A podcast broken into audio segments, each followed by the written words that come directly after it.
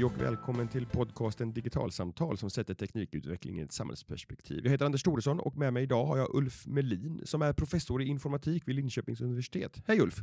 Hej! Anledningen till att jag pratar med dig idag är att du i höstas eh, utförde en rapport eh, för att utreda behov och förutsättningar för ett framtida nationellt centrum för forskning av samhällets digitalisering på uppdrag av ett antal svenska, västsvenska lärosäten den här rapporten, jag var på det seminariet när den presenterades och det, det, var två saker där som, som slog an en sträng hos mig. Dels hur du pratar om vad digitalisering faktiskt är, men också att jag blev mer nyfiken på vad en samverkan mellan akademisk forskning och praktik när det gäller digitalisering kan, kan innebära. Så det har jag tänkt att det här samtalet ska, ska handla om.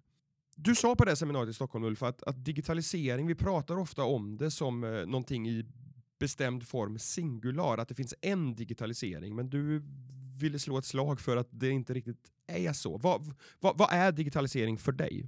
Ja, ja, nej men alltså när vi lyssnar på samtal och kan läsa om digitalisering idag så är det ju mycket beskrivet som att ja, men digitaliseringen ska ge de här effekterna och digitaliseringen eh, ska, ska bygga på de här förutsättningarna och så. Och det där är någonting som dels har jag funderat på det innan jag fick det här uppdraget och skrev den här rapporten, men det blev ännu mer tydligt när jag var ute och talade med många personer som, som har eh, genuin erfarenhet av digitalisering, jobbar med det i praktiken och också i forskningen, att det här är ju inte en, ett fenomen eller, eller en process, utan det är ju precis som du, du refererar till, det är flera processer. Så vi behöver prata om digitaliseringen i, i pluralform. Det, det, digitalisering kan gestaltas på många olika sätt. Den kan resultera i många olika värden. Det kan vara effektivitet, kan vara ett värde, men det kan också vara eh, ett bättre liv eller i, tyvärr i vissa fall också för enskilda individer eller organisationer ett, en sämre vardag. Så att på något sätt behöver vi packa upp det där och vi kan inse att digitalisering kan ha gemensamma drag. Vi kan känna igen vissa mönster och så, men ofta är det väldigt olika gestaltningar beroende på värden och sammanhang och så. Och vilken nivå vi talar om digitalisering om, eh, på. Varför, har du några egna tankar om varför har det blivit så att vi pratar om digitaliseringen med stort D? Nej, men alltså på något sätt, det här ser vi ju inte bara kring digitalisering, så har vi ju ibland behov av, ja men vi som människor gillar vi att etikettera saker och, och, och sätta in saker och ting i, i vissa fack eller i, i, vissa lådor och så. Så det är väl inte så konstigt att vi gärna vill, vill bestämma hur det ska vara och hur det ska gestaltas och så. Men, men jag tycker att i och med att digitalisering är någonting som vi pratar mycket om och som finns, eh, finns ibland oss så, så, så behöver vi nyansera det här. Vi behöver förstå att det är flera processer som, som vi kan tala om. Och det finns inga enkla givna förutsättningar eller givna utfall av en sån här eh, process som digitalisering innebär vad är konsekvenserna? Vad blir liksom slutresultatet om vi tänker på det som digitalisering med stort D? Vad är, vad är faran med att göra det? Jag vet inte om det är faran och så, men, men alltså fördel, om vi tar fördelen först med att tala om digitalisering i plural så menar jag att dels så kan vi då få syn på flera processer. Vi kan ha olika teknikinslag i de här processerna. Och vi kan ha olika på något sätt, val och möjligheter som, som vi använder eller drar nytta av teknik i. Och det gör att digitalisering inom en kommun, en svensk kommun till exempel, kan se väldigt annorlunda ut än, än, än den har gjort, eh, vad ska vi ta för Klarna eller Spotify. Vi har ett antal sådana här exempel som åker runt i diskussionen kring digitalisering. Och det är en fördel att inse att det här är olika. Det är olika förutsättningar, det är olika värden vi kan dra nytta av vissa lärdomar och så mellan Spotify och en, en, en medelstor svensk kommun. Men det är inte samma sak vi talar om. Och, och, den insikten behöver jag. För att talar vi om digitalisering i singular i de fallen, då kanske vi blir besvikna eller vi känner inte igen oss eller vi förstår inte vad som händer i en kommun till exempel jämfört med Spotify eller Klarna eller vilka det nu är det här att de här företagen som du nämner här och även eh, liksom globala motsvarigheter som, som Google eller Facebook och så vidare, att, att det är de som lyfts fram som exempel på vad digitalisering är, både i hur man kan kanske organisera arbetet, men också hur, hur digitala tjänster transformerar olika branscher och så vidare. Och att det inte liksom är, är bara att ta ett karbonpapper på det och flytta över det till en offentlig verksamhet. Innebär det att man får liksom Nej, orimliga förväntningar till exempel i, i en offentlig verksamhet ja. för vad som faktiskt går att göra? Vi kan inspireras av de här exemplen. Men vi måste då ta in det här och fundera på det och vad det innebär för en kommun eller ett landsting eller Eh, ett tillverkande företag eller vad vi nu befinner oss i som, som, som, som på något sätt eh, jobbar i, en annan, i ett annat sammanhang med andra förutsättningar och andra mål. Jag har idag publicerat ett avsnitt eh, i, i podden som, eh, där, jag intervjuade eh, Malmö stads digitaliseringschef och Måns Adler som är, som är tidigare grundare på Bambuser men, men nu gör ett år inne i Malmö mm. stadshus mm. för, att, för att leda vad de kallar för Malmö Tech Team som är en, en slags, för, för, att, för att flytta in erfarenheter från det privata näringslivet ja. och de snabba processer som finns där in i den offentliga sektorn. Har, har du sett liknande exempel runt om i landet? Eller tror, tror du att det är ett bra sätt att, att liksom ta, ta vinsterna från eh, digitaliseringen i näringslivet som den ofta beskrivs och så låta den möta den offentliga sektorn och de ja. utmaningar och behov som finns där? Ja, nej, vi behöver ju ifrågasätta eh, hur saker och ting eh, sker och hur vi organiserar verksamhet, både offentlig och i privat sektor, utefter de olika tekniker och de tekniska möjligheter vi har. Så den typen av lärande över gränser eller mellan branscher eller mellan sektorer, den tycker jag är oerhört välkommen, för det ser vi för lite av. Men det är hela tiden med den här respekten för att eh, ja, men vilka värden är det vi ska realisera med hjälp av, av digitalisering? Var, var, var kommer vi ifrån och var vill vi någonstans? att, att man måste grunda, grunda sig i på något sätt, vad, vad, vad, är det som är syftet med den här verksamheten? Vad, vad är det vi ska ja. göra? Och sen fundera på hur, hur kan nya digitala redskap och verktyg och metoder och arbetssätt vara ett, ett, ett led i det arbetet snarare än att börja med digitaliseringen och se vad det, vad det blir av det? Ja, alltså vi, vi kan börja på olika ställen, men vi måste någonstans i den här processen vara uppmärksam på vilket sammanhang och vilka värden som, som vi finns i och vad som är möjligt och önskvärt. Det är egentligen det som är poängen. Sen kan vi ibland behöva börja med den, de, den nya tekniken och titta på möjligheterna. Eller då på andra sidan kan vi behöva titta på börja i verksamheten och se ja, men vad finns för utmaningar och problem där och vad kan vi lösa för både verksamheten och verksamhetens kunder eller klienter eller medborgare. Så, så vi kan börja på olika ställen men vi måste på något ställe återkomma till de här värdena och de förutsättningar som, som finns. Då.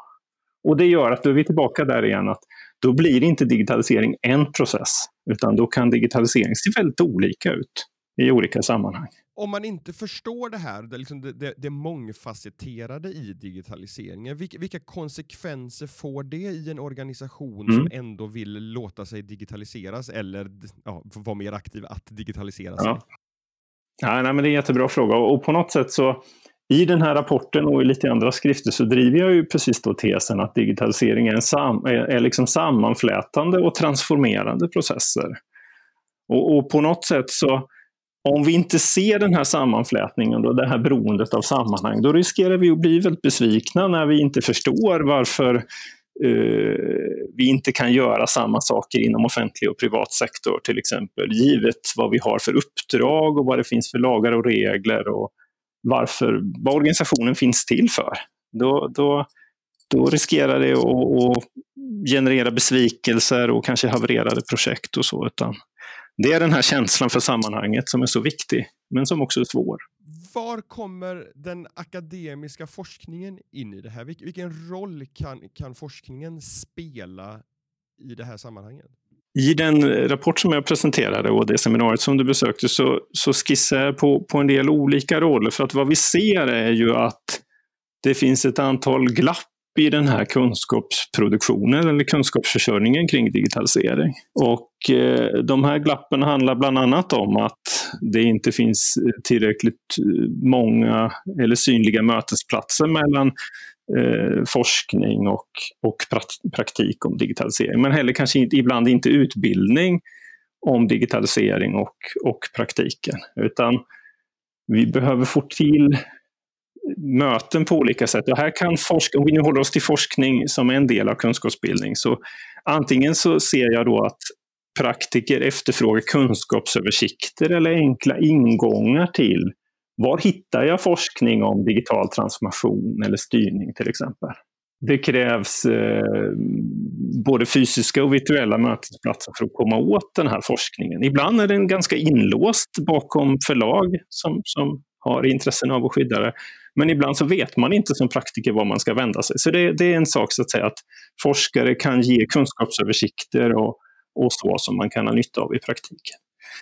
En annan variant är ju att forskare är med i, i praktiska sammanhang och man har olika typer av interaktiva projekt där man utvecklar kunskap om digitalisering eller följer digitaliseringsprocesser eh, och på något sätt bidrar både till reflektion och direkt nytta samtidigt för praktiken. Samtidigt som forskningen då får tillgång till olika fall som vi kan systematisera och lära oss av och skriva om inom vår, inom vår produktion. så att säga. Så att det finns allt mellan den här mer enkla kunskapsbildningen eller som man då mera gör tillgänglig till att titta på modeller där vi samskapar kunskap eh, mera interaktivt.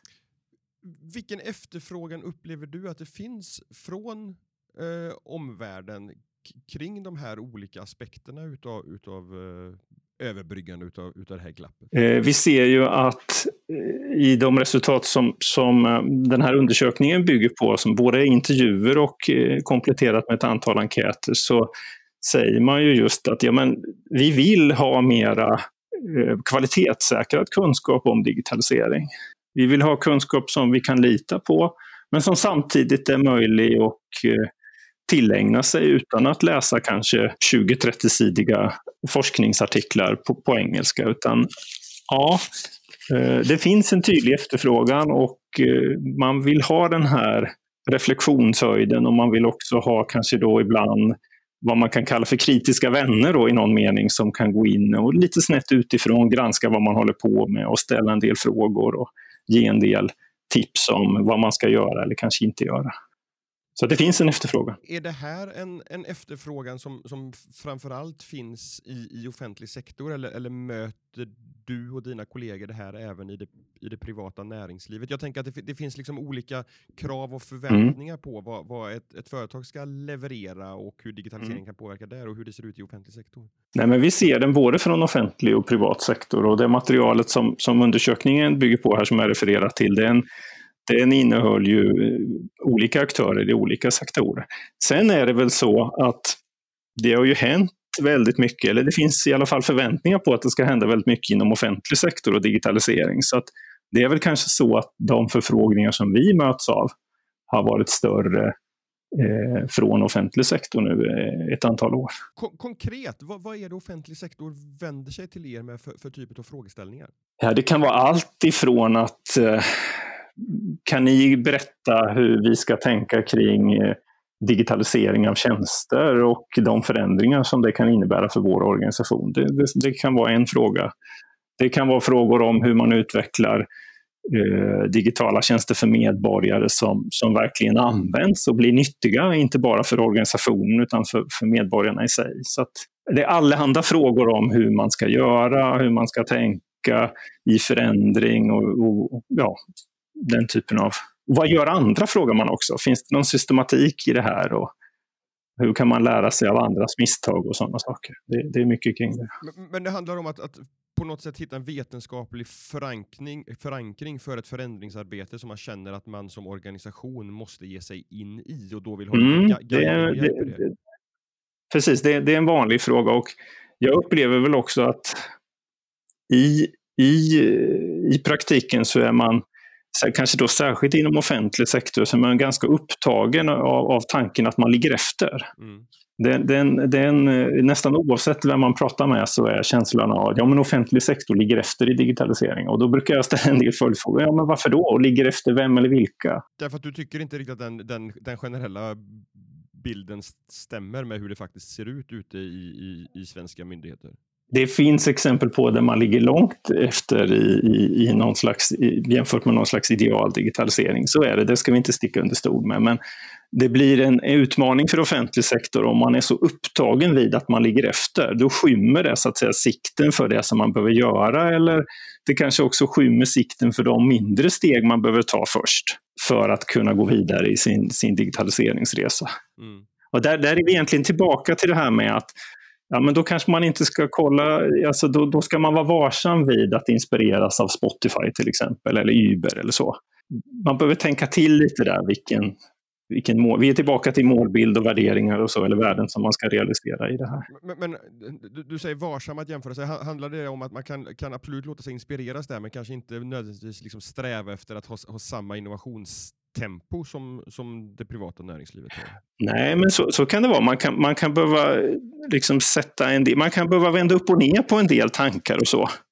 Men man ska inte glömma, nu, nu fastnar jag på kommunexemplet här, men man ska inte glömma bort att man är fortfarande en kommun så att säga. Man kan inte helt plötsligt dyka upp nästa vecka som en virtuell kommun eller ens nästa år, utan en kommun ska leverera vissa bastjänster och uppfylla vissa förväntningar i ett lokalsamhälle. Så. Och, och, och då kan man inte um, digitalisera all verksamhet eh, på samma sätt eller bygga hela sin existens eller verksamhetsmodell på digitalisering. Man kan använda digital, digitala verktyg på ett klokt sätt.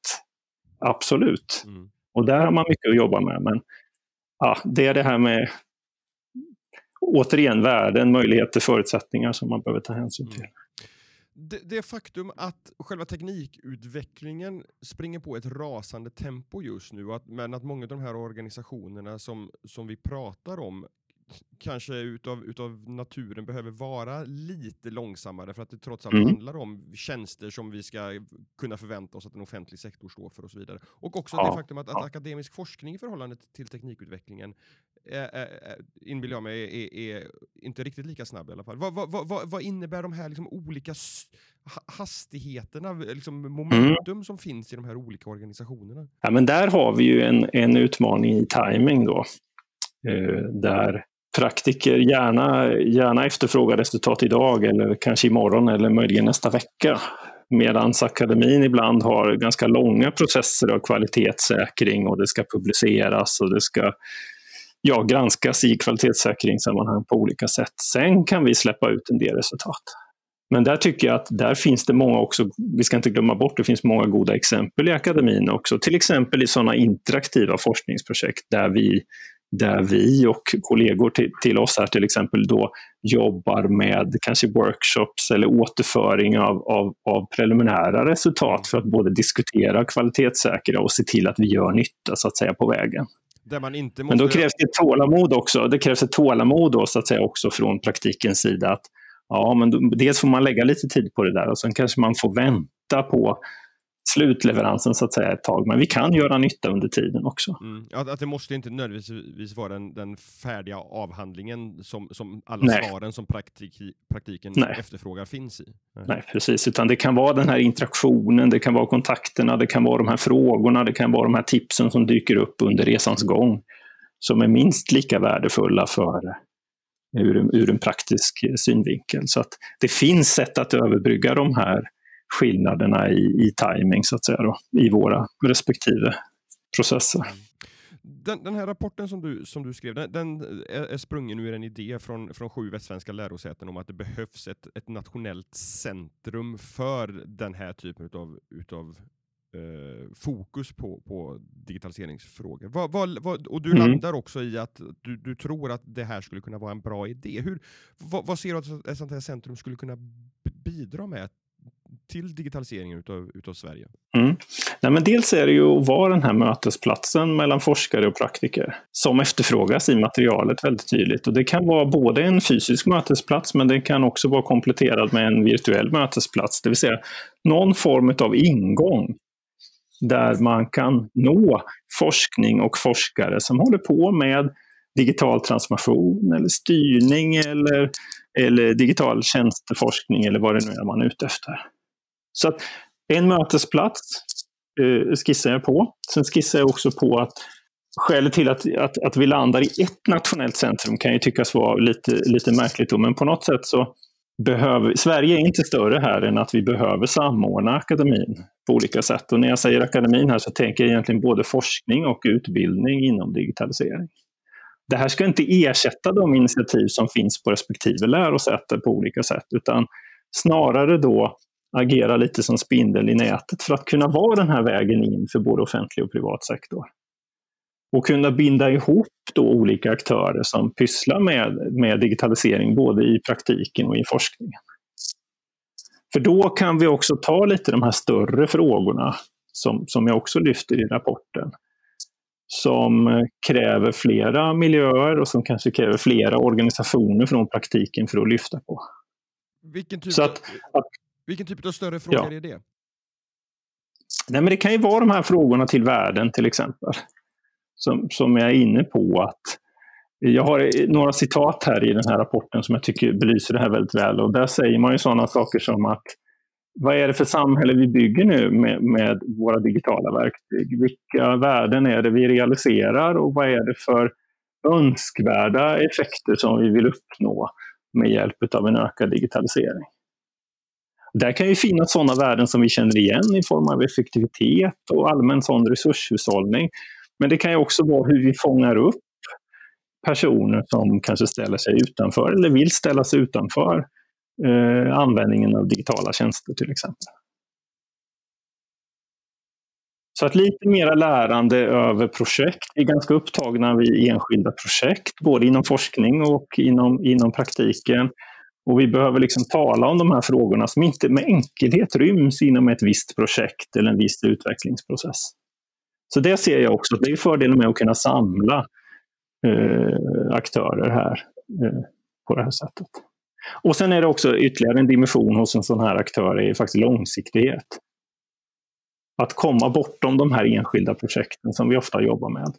Och kunna blanda in olika ämnen och discipliner. Du, du säger blanda in olika ämnen och discipliner. Någonting som jag har stött på återkommande under de senaste ett, ett och ett halvt åren i mina intervjuer som jag gör, det, det är just det här att, att, att för att ta nästa steg i, i digitaliseringsarbetet i, i, olika typer av organisationer så är just det här mötet mellan olika kunskapsfält, alltså de som kan tekniken, de som kan verksamheten, de som, som är duktiga på att bygga gränssnitt eh, och de som är duktiga dataanalytiker och så vidare. Alltså, skapa ytor där, där, där de kan kan mötas därför att de som jobbar i en socialförvaltning de vet vilka, vilka utmaningar sitter vi med här men de, de har inte de tekniska verktygen för att, för att adressera Nej, dem och de som kan exakt. tekniken har inte en insyn i vad, vad en socialförvaltning brottas med. Är, är det en tanke också då, mm. antyder du här med, med ett sånt här centrum? Att... Helt klart, för att och, och där tycker jag ett centrum då, för vi behöver som du säger, vi behöver utbildningar som har någon form av spets i teknik och i organisation, så som vi har haft i många år.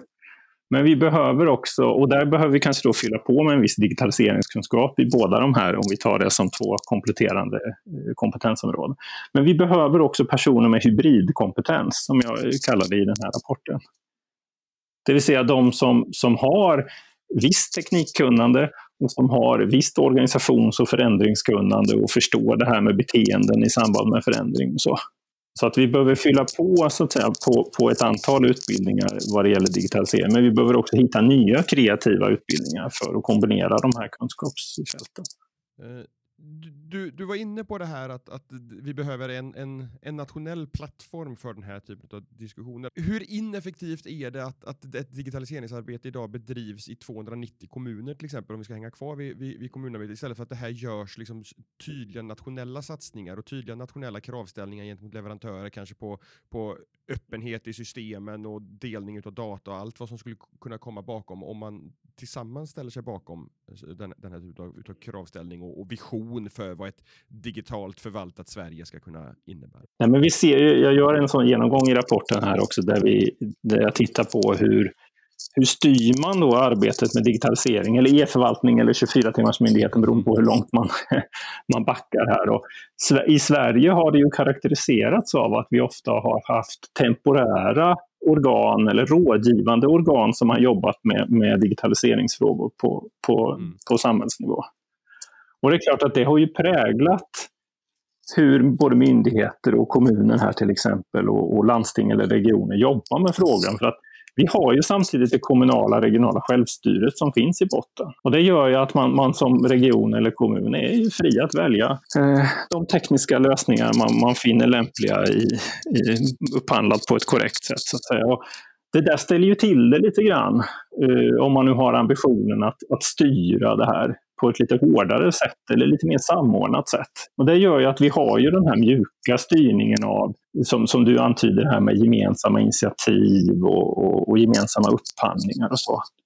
Och, och, på något sätt blir ju det här sättet att hantera digitalisering blir ju en produkt av den, den, den styrmodell och de, och de politiska ambitioner som vi har på det här området. Att ja, men ska vi fortsätta ha det här självstyret, ja men då får vi också stå ut med, om jag nu uttrycker mig lite spetsigt där, eh, utifrån ett mer samordnat perspektiv, att det blir olika.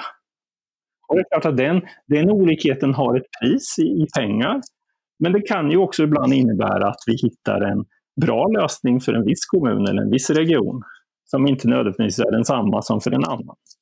Så att det är hela tiden där en växling mellan standardisering, centralstyrning så att säga och det decentraliserade, mera fria valet från kommunen eller från, från eh, regionen eller vad vi nu pratar om för, för sammanhang. Så att det där är inte lätt, men vi ser ju faktiskt en trend här i, i materialet att, att det efterfrågas en allt fastare styrning av digitaliseringsfrågan. Mycket på grund av det du säger, erfarenheter av att ja, men varför gör vi olika? Eller vi kan ju inte vi har inte kompetens eller resurser att kravställa på egen hand. Ge oss råd eller tips eller till och med välj åt oss.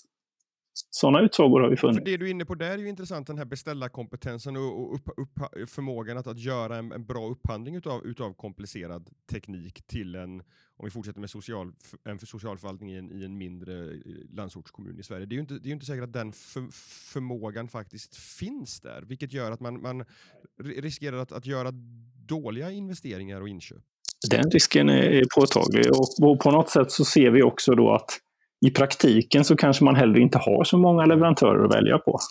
Om du just tar det exempel som du har, utan det kanske är en handfull leverantörer i praktiken som man egentligen umgås med och då kan man ju oavsett vad man har för politisk eh, liksom, nyans på den här frågan så kan man ju fundera på att ja, men i det läget kanske det är bättre att det finns ett förval då. Mm. Men å andra sidan, om man vänder på det myntet så kan man väl säga att det finns ju också gott om projekt på nationell nivå där man har försökt att samordna och på något sätt eh, ta större grepp som också har gått mm. kört i diket på olika sätt. Så att, Som mm. avslutning, hur, hur viktigt tro, tror du att det är att man lyckas ta ett helhetsgrepp på de här frågorna för att liksom, ge digitaliseringsutvecklingen ute och kanske framförallt det offentliga Sverige en, en ordentlig skjuts ja. framåt? Nej, men alltså det, jag, det jag pekar på här är ju att om man har ambitionen, vilket eh, man kan sympatisera med, att när vi säger att ja, Sverige ska vara bäst i världen på att använda digitaliseringens möjligheterna, det är vår handlingsplan, den, den ligger så att säga fast. Då. Och så finns den här nedbruten på ett antal områden. Ja, men vi säger samma sak inom skolan eller inom vården. Så på något sätt kan man ju säga att den typen av målbilder är väldigt bra och attraktiva. Men samtidigt skapar vi inte riktigt förutsättningar för det här. Och då är vi egentligen tillbaka där jag var i början. Då är risken för att vi blir besvikna ganska stor. Så på något sätt, för att nå dit, då behöver vi ta i den här frågan. Vi behöver faktiskt samordna oss lite mera på olika sätt vad det gäller kunskapsbildning kring, kring digitalisering. Och vi behöver också eh, våga, som du också var inne på i din fråga, säga att ja, men okej, kommunerna, om vi tar det som exempel igen, kanske inte är så olika i vissa avseenden. Det finns en poäng i att gå samman och styra det här eh, genom gemensamma ansträngningar för att det ska kunna bli bättre. Så att jag tror att det krävs någon form av samling för att eh, inte springa för mycket åt olika håll och samtidigt då, det är ju här på något sätt balansakten kommer, ta hänsyn till det här eh, specifika i vissa sammanhang och, och, och, och liksom se till den här eh, in, inbäddningen där den, här, där, den, där den här digitaliseringen finns i. Så att vi är tillbaka i den här pluralformen då egentligen samtidigt. Så att det är en balansakt där, helt klart. Vi får se hur vi lyckas klara av den balansakten framöver. Ulf, stort tack för att du ville vara med i Digitalsamtal och prata om digitalisering i plural. Tack för möjligheten. Och till er som har lyssnat, eh, hoppas ni tyckte samtalet var intressant. Vi hörs igen nästa onsdag med ett nytt avsnitt av Digitalsamtal. På återhörande då. Hej så länge.